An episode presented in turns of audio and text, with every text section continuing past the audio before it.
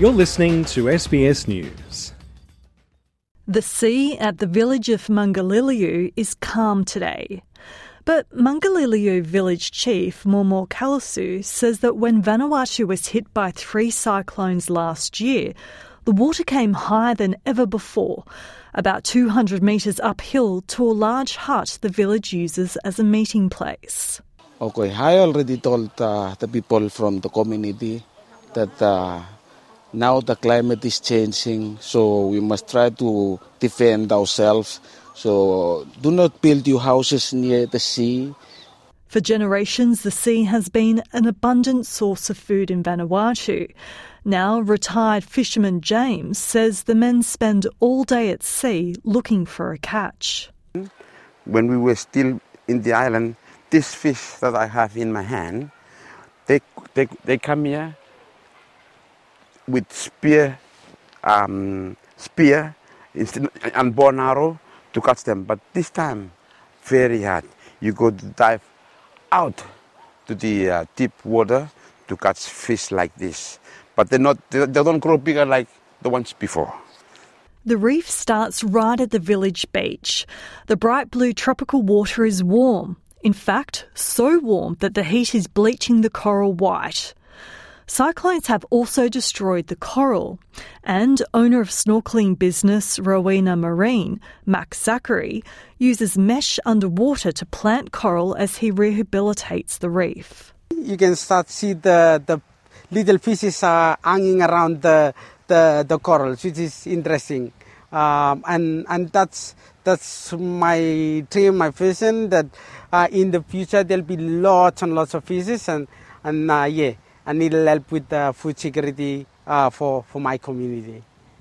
Unlike other Pacific islands that are low lying and at risk of being totally engulfed by rising sea levels, Efate in Vanuatu has many hills.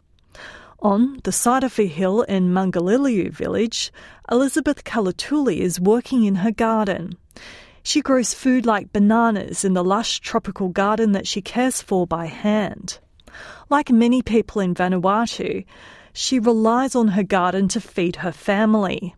But the yams she needs to feed her children have been growing too small in her garden this year due to heavy rains.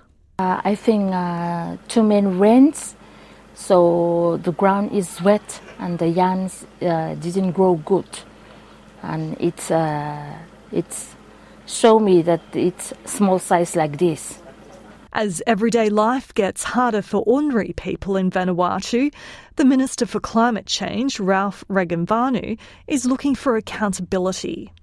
Vanuatu is leading the push for the International Court of Justice to consider what obligations countries have to cut emissions and compensate island states like Vanuatu that are being harmed by climate change. We've already missed the 1.5 degree target, pretty much, which we all agreed to as states back in Paris. We know that we're not meeting the financial commitment targets that we all agreed to.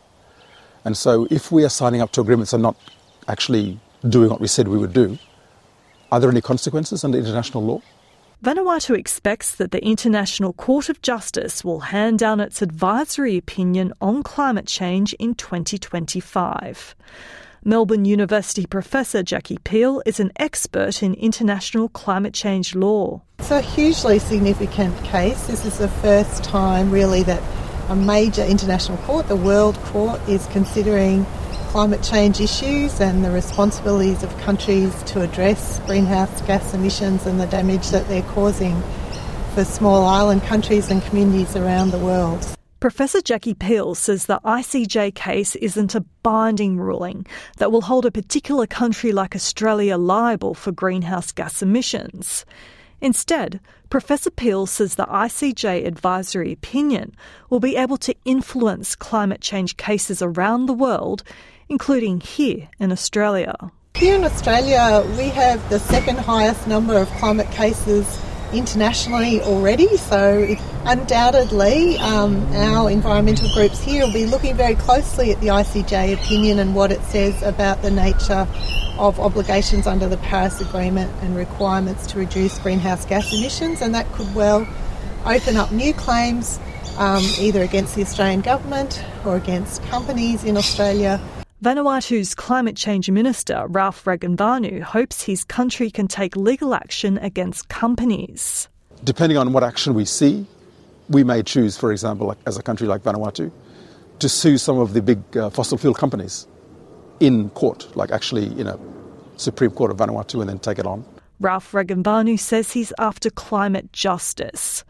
But that all depends on what advisory opinion is handed down by the ICJ. Vanuatu is hoping that after years of being changed by global warming, it will have a chance to change the way the world deals with climate cases in courts.